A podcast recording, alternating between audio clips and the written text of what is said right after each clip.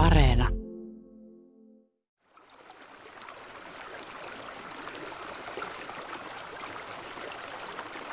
Olenko sanonut, että taiteilijan pitää muuttua?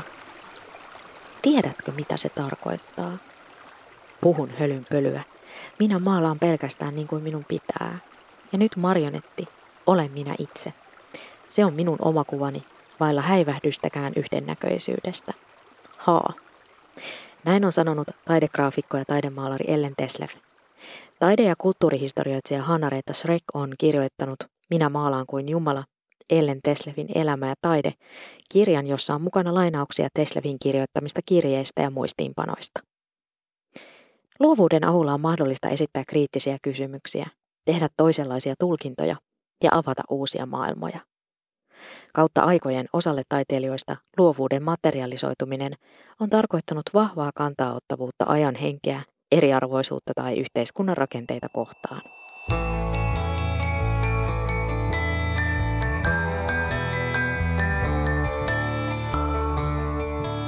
Mä olen Satu Kivelä. Kuuntelet havaintoja ihmisestä ohjelmaa, jossa selvitän ihmisyyden mysteerejä.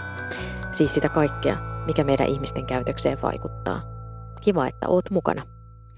Tässä jaksossa teemana on luovuus. Ilman sitä meillä ei olisi kirjoja, runoja, maalauksia, keramiikkaa, teatteria ja elokuvia, musiikkia. Ilman luovuutta meillä ei oikeastaan olisi edes itse elämää. Luovuus on olennainen osa ihmisenä olemista ja taiteen tekemistä. Jokainen meistä tarvitsee luovuutta, myös ihan arkipäivän askareissaan. Maarit Mäkelä on keraamikko ja professori. Hän työskentelee Aalto-yliopistossa muotoilun laitoksella. No mä ajattelen, että luovuus on semmoinen oikeastaan taito ja kyky tuottaa uusia ja usein yllättäviä, merkityksellisiä tai arvokkaita. Ne voi olla ideoita tai artefakteja ja artefakteilla mä ymmärrän nyt tosi laajasti ihmisten tuottavat erilaiset runot, tanssiteokset, teatteriteokset, musiikin tai sitten tullaan mun oma ala, kuvataide ja keramiikka.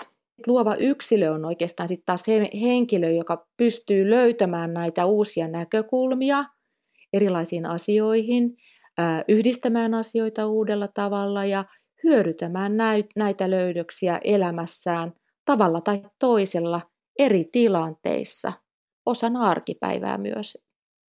Ehkä ammattia tai arkipäivää, ihan kumpi, kumpi vaan käy.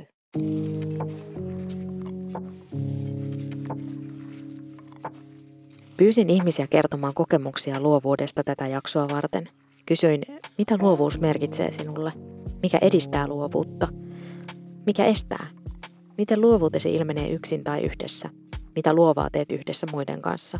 Koetko luovuuden muutosvoimana? Kiitos kaikille kokemuksiaan kertoneille. Nimimerkki Brando pohtii näin. Luovuus on koko ihmisyyden ja sivilisaatiomme kehityksen alkuvoima. Ilman ihmisen luovuutta emme osaisi lukea tätäkään tekstiä, ei olisi internettiä tai kesämökkejä. Se luovuus on meille ihmisille ominainen keino synnyttää uudenlaisia ajatuksia, merkityksiä ja ratkaisuja. Steve Jobs kiteytti luovuuden hyvin – poistaen siitä turhaa magiikkaa. Luovuus on vain asioiden yhdistelemistä. Niinpä, siitä yhdistelemisestä ovat kaikki ihmisen kehittämät jutut syntyneet. Mitä tutkimuksen kautta tiedetään siitä, että mikä edistää luovuutta ja toki voit myös niin kuin omasta kokemuksesta puhua kanssa, että mikä sitä edistää? No mä puhun nyt sekä tutkimuksesta että omasta kokemuksesta. Et, et kyllä sitä ajatellaan, että semmoinen niin kuin tietty, sanotaan nyt vaikka hyvä itsetunto tai semmoinen riittävän hyvä itse, tai itseluottamus, niin, niin tota, se on semmoinen, että et, ethän saa olla niin kuin ylittää rajoja, jos sä oot niin kuin kipuilet itses kanssa tosi syvissä vesissä, niin, niin tota, ajatellaan, että ehkä luonteenpiirteistä semmoinen itseluottamus on semmoinen aika tärkeä asia – Ja toinen, mikä ilman muuta liittyy siihen, on tämmöinen viehtymys monimutkaisten ongelmien ratkaisemiseen. Eli, eli tota, ei, ei tehdä töitä semmoisten itsestään selvien kysymysten kanssa. Ja ilman muuta siihen liittyy aina sitten riskinottoa ja tavallaan ehkä tämmöisiä, että on kiinnostunut myös tämmöisistä esteettisistä asioista. Ja, ja tota, sitten taas jos ajattelee näiden luovien ihmisten, niin kuin, tai jos ajattelee eteenpäin heidän luovien ihmisten luoteenpiirteitä, niin tota, kyllä siihen liittyy semmoinen tietty uteliaisuus ja, ja ehkä myös tämmöinen, että niin kuin luottaa intuitiivisiin niin kuin ajatuksiin ja, ja tavallaan uskaltaa sitten tavallaan niin kuin, jatkaa viemään niitä eteenpäin, niitä asioita, vaikka ne ei olekaan niin kuin tämmöisiä mitään rationaalisia päätöksiä. Yhdysvaltalainen filosofi ja feminismin teoreetikko Judith Butlerin näkemyksessä sukupuolta tehdään ja esitetään. Kukaan ei tee sukupuoltaan yksin. Määrittelen sukupuolen työkaluksi, jonka kautta voi tarkastella vallan jakautumista yhteiskunnassa. Sukupuoli on olennaisesti vaikuttanut myös taidekentässä historian alkuhämäristä saakka. Naistaiteilijoita on toki aina ollut, mutta historian kirjoituksessa heidät on usein sivuutettu. Tutkijana ja taidehistorian professorina Helsingin yliopistossa aikoinaan toiminut Riitta Konttinen on pitkällä urallaan nostanut esille unohdettuja, mutta uraa uurtaneita naistaiteilijoita. Konttinen luonnehtii 1880-luvulla taidekentälle saapuneita naisia optimismin sukupolveksi. Tuohon aikaan naiset alkoivat etsiytyä taiteilijan ammattiin ja solmimaan verkostoja, jotka tukivat heidän ammattiaan ja opiskeluitaan. Taide- ja kulttuurihistorioitsija Hanna-Reetta Srek kirjoittaa Minä maalaan kuin Jumala Ellen Teslevin elämä- ja taidekirjassa, kuinka yhteiskunnassa vastustettiin naisten emansipoitumista. Taidekenttä ei tehnyt siinä poikkeusta. Naisten oma ääni nähtiin suorastaan vallankumouksellisena, joka voisi nakertaa tuhavalla tavalla sosiaaliset rakenteet. Naiset myös kannattivat innokkaasti naturalistista taidetta, joka haastoi aiempaa taiteen tekemisen perinnettä. Yksilökeskeisyys on pönkittänyt myyttiä superlahjakkaista taiteilijoista niin ennen kuin nykyäänkin. Onko taiteilijan eron myytti jo murtunut? Antiikin Kreikasta alkaen niin kuin sitä pohtimista, pohdintaahan on käyty, että mikä on Nero ja mikä on luova, luova yksilö. Ja, ja se on ollut ennen muuta just yksilökeskeistä, että mistä, mistä kaikki nämä, tota, että saadaanko ne, mistä tulee inspiraatiot ja onko sillä joku jumalallinen lähde. Se keskustelu on hyvin, hyvin paljon mennyt niin kuin sen yksilön, luovan yksilön ja luovan Neron kautta.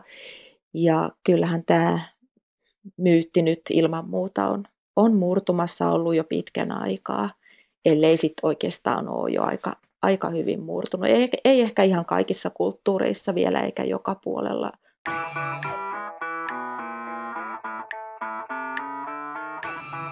Toimittaja ja kirjailija Minna Salami kirjoittaa Aistien viisaus kirjassaan, kuinka rakenteellista epäoikeudenmukaisuutta musiikissaan kritisoivia naistaiteilijoita, kuten esimerkiksi Alanis Morissettea, Fiona Applea ja Pussy Riotia leimataan harhaisiksi ja miesvihajiksi. Lauren Hillin, Billie Holidayn, Nina Simonen ja Swimpe Dadan esitetään olevan vielä kaksi verran pahempia valkoisiin verrattuna. Heidät leimataan naisille sillä tavalla järjettömiksi eli hysteerisiksi ja ihoväri tuo oman taakkansa – Naisia on leimattu hysteerikoiksi lääketieteen keinoin jo yli sata vuotta sitten. 1900-luvulla naisten taiteellinen toiminta saatettiin tulkita sairaudeksi. Lääketiede siis osallistui omalta osaltaan naisten pitämiseen omassa lokerossaan tätä kautta. Naisen itsenäisyyden ja oman ammatin ajateltiin aiheuttavan mielen järkkymistä, koska naisen älyn ei uskottu riittävän tunteiden hallitsemiseen. Yleisin diagnoosi oli hysteria. Naisia, jotka pyrkivät sen ajan näkemyksen mukaan heille niin sanotusti luonnottomiin rooleihin, leimattiin usein hermoheikoiksi ja hysteerikoiksi. Ja monet tuon ajan lääkärit olivat vakavasti sitä mieltä, että ei naisen hermosto kestä taiteilijan ammatin paineita, ja siksi he sairastuivat. Näin kirjoittaa Hanna-Reetta Schreck Minä maalaan kuin Jumala kirjassaan. Toki kautta aikojen on ollut myös miehiä, jotka ovat tukeneet naistaiteilijoita, mutta he ovat olleet vähemmistössä. Tosiaan Läheskään kaikki taideopintoihin suuntautuneet naiset eivät jaksaneet taistella tuulimyllyä vastaan ja raivata tietään ammattiin saakka. Se ei kylläkään johtunut heidän hermoistaan, vaan rakenteellisesta naisvihasta. Yhteiskunta, taideala ja lääketiede kohdisti jatkuvasti naisia kohtaan epäluottamusta. Osa naistaiteilijoista reagoi siihen sairastumalla tai luopumalla unelmastaan. Se kenttä on avautunut pikkuhiljaa ja, ja tota, varmaan jotkut ehkä kokee vieläkin, että siellä on tiettyjä rajoja ja puhetapoja ja ehkä tiettyjä suositaan tai näin, mutta tota, se on murtumassa ja se on muutoksessa ja aika hyvin sekin on mun mielestä jo laventunut sit, ketkä saavat olla taiteilijoita ja ketä sinne hyväksytään. Nimimerkki JM pohtii näin. Luovuus on voimaa, paloa, intoa. Se on motivaation pohjaton lähde. Jos se tukahdutetaan, oikeastaan kaikki menettää merkityksensä. Luovuuttani edistää luottamus, muut luovat ihmiset ympärillä, visuaalisesti kauniit asiat ja vapaus. Mikä estää sitten luovuutta? Liian rajat. Jos mä puhun nyt vaikka, että etukäteen on, on niin kuin edessä joku liian rajattu tehtävä, että se on liian suppea se, mitä sä voit tehdä. Eli sulla ei ole mahdollisuutta siis just silleen niin kuin kokeilla ja haastaa sitä, mitä sä oot tekemässä tai tehtävänantoa. Ja yksi semmoinen, niin että tavallaan sieltä ulkopuolelta tulee kritiikkiä koko ajan ja tavallaan niin kuin sinua haastetaan, että ei, ei, ei niin kuin, tavallaan niin kuin saa viedä rauha. Ne on aika tota, hauraita prosesseja, ne luovat prosessit. Ja tavallaan, että ei sitten ole rauhaa niin kuin viedä sitä välillä pitkääkin prosessia niin kuin rauhalla, rauhassa loppuun, niin tota, se on yksi semmoinen. Ja ilman muuta mä, mä koen, että tämän päivän tämmöinen niin kuin hektinen tai, tai hyvin kiivas tahti, joka liittyy me, varmaan aika meidän jokaisen elämään, niin tota, se on välillä semmoinen hankala asia, että, että tavallaan niin kuin, kun itse koen, että se luovuus kyllä tarvitsee just niitä hetkiä, että tämä on nyt tota banaalia sanoa, mutta se vaan niin kuin syyleskelet kattoon. Eli tavallaan, että sulla on, sulla on rauha niin kuin tavallaan astella niille heikoille jälle ja tuntemattomille vesille mennä, niin tota, semmoinen, semmoinen niin kuin mindsettikin, settinkin, niin tota, se on aika semmoinen herkkä asia, että tota, miten sen sitten saavuttaa. Niin kuin tavallaan ehkä kaikista tunnetuin luovuustutkija Mihail Csikszentmihalyi, niin hän puhuu tämmöisestä virtaustilasta, jossa tavallaan niin kuin luova, luova idea kehittyy ja, ja, ja, ja tavallaan miten tämmöiseen tilaan päästään, että ihminen pystyy ottaa niin kuin maksimaalisesti kaikki kapasiteetit käyttöön ja, ja tavallaan niin kuin tekemään keskittyneesti uutta asiaa ja luovaa jota, luomaan jotain ihan, ihan uutta, niin tota, siihen, siihen niin kuin, se vaatii just semmoisen tietyn tilan niin kuin työskennellä niiden asioiden kanssa. Luovuustutkimuksen saralla yksi tunnetuimmista nimistä on Yhdysvalloissa asunut psykologi Miha Csikszentmihalyi. Hän lähestyi luovuutta monitieteisen teorian kautta, jossa yhdistetään niin luovan tekemisen kognitiiviset prosessit, yksilön ominaisuudet ja ympäristön merkitys. Miha keksi myös flow-käsitteen, jolla kuvataan juurikin johonkin tekemiseen uppoutumista ja siitä nauttimista. Brando kokee, että luovuutta estää stressi ja vakava mielisyys. Luovuutta heikentää stressi. Se on tutkimuksissa havaittu luovuuden tappajaksi – Urajattelun ainesosat aivoissa pitävät ajatuksemme helposti perinteisillä radoilla. Luovuutta estää myös vakava mielisyys. Luovuus vaatii joustavaa ajattelua, ajattelun leikkiä. Siksi liian tiukka asialinjalla pysyminen on varma keino pitää luovuus loitolla. Psykologinen turvallisuus on äärimmäisen tärkeä tuottavuuden ja luovuuden kulmakivi.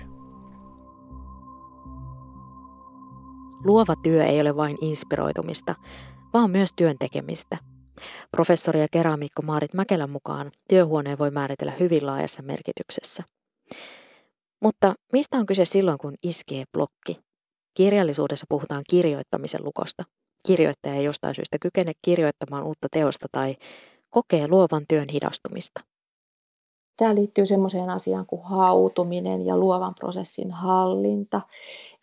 Tai niin, luovan prosessin hallinta. Eli, eli tota, me puhutaan nyt prosesseista ja, ja prosessit, kun ne on luovia, niin ne on ennakoma, ennakoimattomia. Ja, ja me ei eti, etukäteen ollenkaan tiedetä, miten ne prosessit menee. Et siinä on niin kuin mukana sitten materia, on se, on se materia, mit, niin kuin mulla on keramiikka, jo, joillain se on kuvaa, jollain se on ähm, soundia, mitä nyt milloinkin se materia on. Ja, ja sitten siihen materiaan liittyy tietysti se niin kuin ajattelu ja idean eteenpäin vieminen nämä. Ja se, että se saa sen niin kuin materiaan ja sitten sen niin kuin idean yhdessä soljumaan eteenpäin semmoisen haluttuun suuntaan, niin, niin se onkin luovassa prosessissa, niin kuin, ei sitä voi ennakoida, miten se prosessi menee. Joskus ne prosessit on valtavan pitkiä, joskus ne on aika nopeita. Suomalainen nykykansantaide tunnetaan itse lyhenteestä eli itse tehty elämä. Kansainvälisesti puhutaan toisesta taiteesta tai itseoppineiden taiteesta. Itse taidetta on vaikea määritellä tarkasti, koska se on juurikin niin moninaista. Juha Eskola pohtii Torniolaakson itetaiteen olemuspiirteitä mereltä tunturiin gradussaan, kuinka nykykansan taiteilijoille on tunnusomaista itseoppineisuus ja omaperäinen kekseläisyys, joka näkyy niin aiheissa, materiaaleissa kuin tekniikoissakin. Eskolan mukaan teokset ottavat usein kantaa ajankohtaisiin aiheisiin. Joka ikinen meistä voi olla omalla tavallaan luova ja siihen luovuuteen liittyy sitten semmoinen niin kuin rakkaus siihen, mitä tekee ja se hyvä olo, mitä siitä saa ja tavallaan se semmoinen drive tehdä niitä asioita. Ja tämä on se, sekä ammattitaiteilijoilla että just itse taiteilijoilla ja sitä ei niin kuin keneltäkään voi ottaa pois. Että tavallaan se il, ilmaisun vapaus, se on ihan jumalattoman tärkeä asia meille, meidän jokaisen hyvä, hyvinvoinnin kannalta. Ehkä semmoinen asia, mikä liittyy sit siihen tähän ammattitaiteilijuuteen on se, että, että sitten kun me tuotetaan näitä luovia tuotoksia, niin tavallaan sitten meillä on myös erilaisia kenttiä.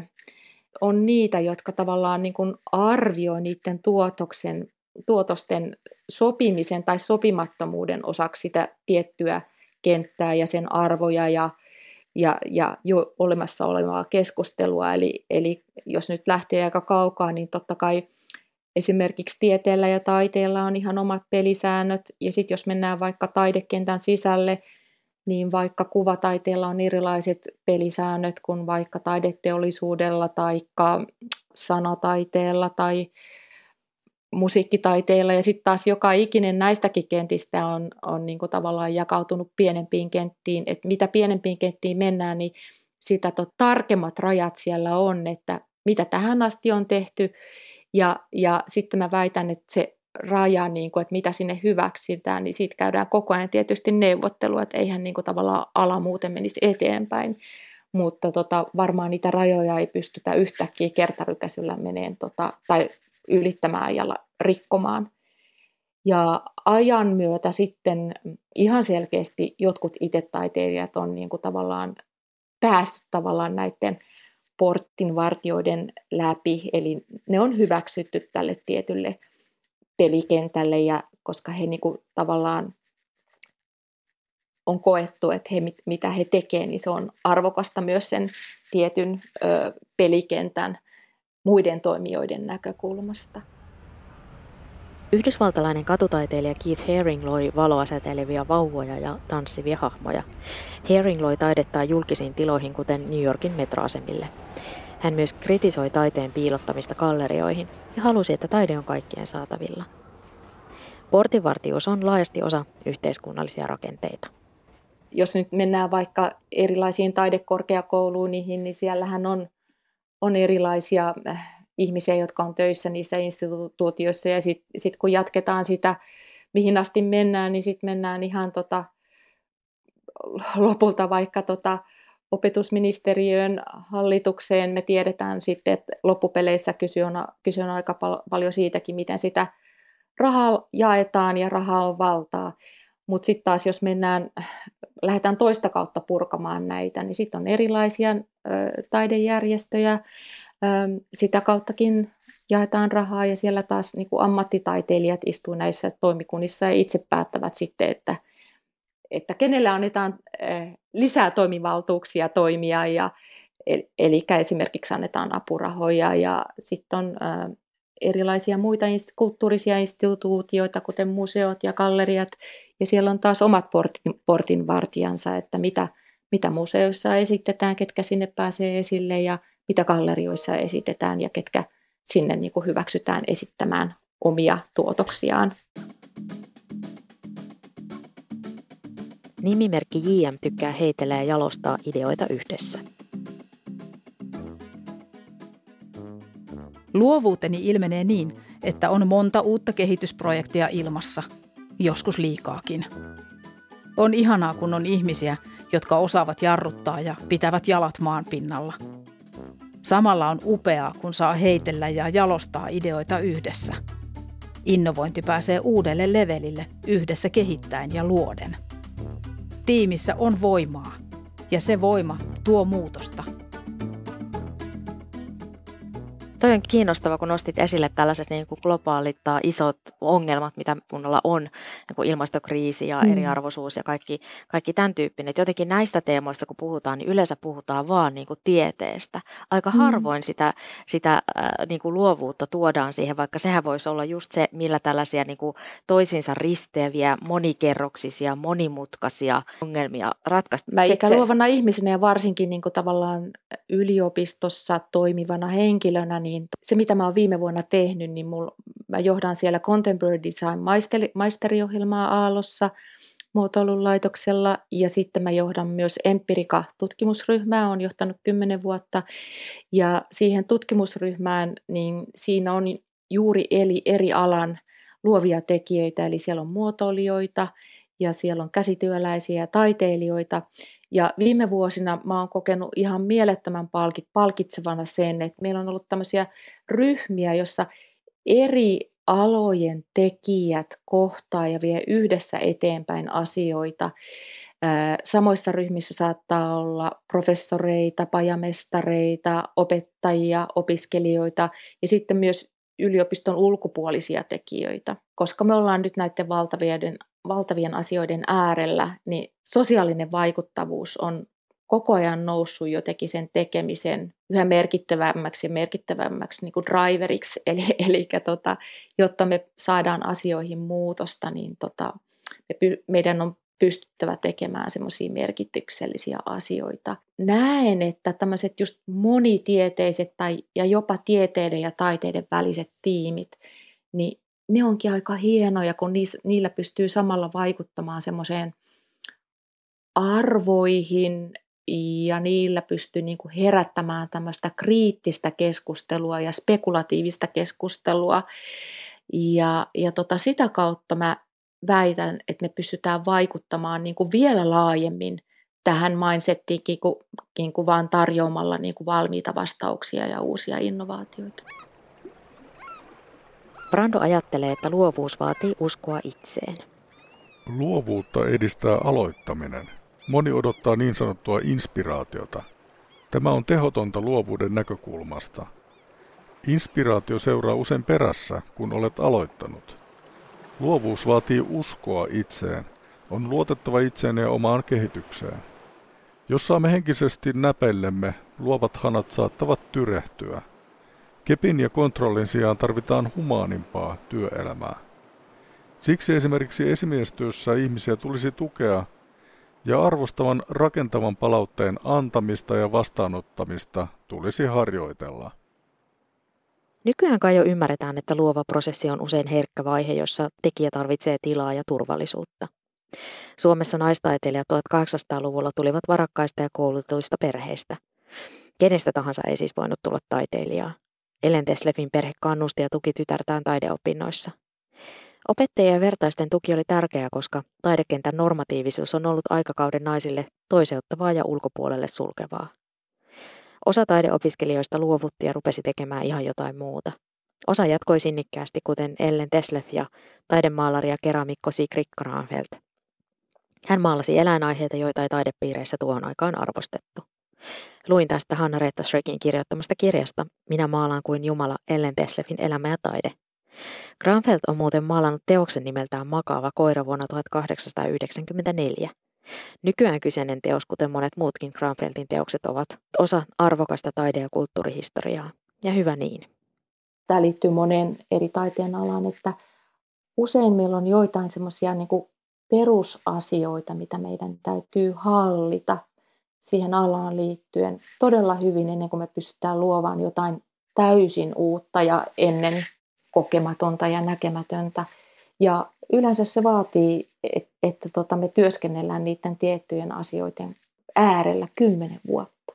Eli puhutaan tämmöisen kymmenen vuoden hiljaisuudesta, jonka aikana niin kuin tavallaan me opitaan läpikotaisen kohtaisesti ne tietyt asiat ja elementit. Ja sen jälkeen niin kun me pystytään sitten tavallaan ää, luomaan siihen asiaan ja sen yhteyteen niin kuin sitten tavallaan se oma näkökulma ja asia. Ja, ja tavallaan tulkinta, mikä ikinä se lopputulos sitten onkaan. Keramikko ja professori Maarit Mäkelän mukaan luovuus edellyttää läsnäoloa hetkessä, jolloin voit keskittyä siihen, mitä teet, ja olla rauhassa asian kanssa. Mulle keramikkous on semmoinen, että mä niinku tavallaan käytän tämmöisiä niinku ikivanhoja, mahdollisimman yksinkertaisia tekniikoita. Et yhä edelleen, kun mä teen tätä professorin työtä, joka on aika, aika kiitet, kiitettävää siinä mielessä, että hommat ei kyllä lopu ikinä ja on, on huippumielenkiintoisia asioita, mutta niitä kyllä on paljon.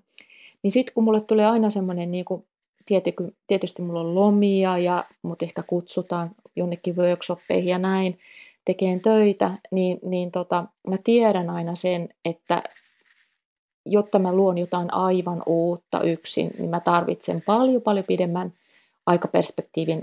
Sanotaan nyt mulle esimerkiksi sellainen, että mulla olisi vuosi aikaa keskittyä johonkin, niin sit mä pystyn tekemään jotain aivan uutta. Mutta sitten kun mulla on esimerkiksi, mut kutsutaan jonnekin kahden viikon työpajaan tai vaikka kuukaudeksi, niin mulla on aina tämä oma sama vanha rakas asia, mitä mä alan tekemään.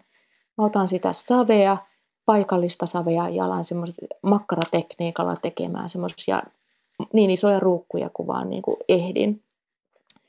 Ja tota, se on mulle semmoinen niin kuin tavallaan, se, se maadottaa. Mä koen, että se, niin kuin, se on semmoinen rituaali, meditatiivinen rituaali, joka hyvin nopeasti niin kuin maadottaa, mutta siihen hetkeen, siinä on hyvä olla, siitä niin kuin nauttii. Niin mä väitän, että aika monella eri taiteilijalla on myös tämmöisiä niin kuin keinoja ja rituaaleja, miten he pystyvät niin kuin palauttamaan itsensä siihen hetkeen, palauttamaan niiden tiettyjen tärkeiden asioiden äärelle. Taide- ja kulttuurihistorioitsija Hanna Retas Rek on kirjoittanut kirjan Minä maalaan kuin Jumala, Ellen Teslefin elämä ja taide, jossa on lukuisia kirjeitä ja muistiinpanoja Teslefiltä. Taidegraafikko ja taidemaalari Ellen Teslef teki töitä vuonna 1909 Forte dei Marmissa Toskanassa Italiassa ja kirjoitti näin. Minulla on aivan uusi tapa työskennellä. Kuulehan, painaudun sydämeni syvyyttä myöten hiekkaan, kuullakseni maapallon sydämen lyönnit ja niiden lyöntien rytmin mukaan tartun väreihin varmana ja vapaana, myös tietysti viivoihin. Mitä siitä tulee, en tiedä. Joka tapauksessa jotakin ihmeellistä. Minä olen Satu Kivelä. Kiitos, että kuuntelit. Mitä ajatuksia jakso herätti?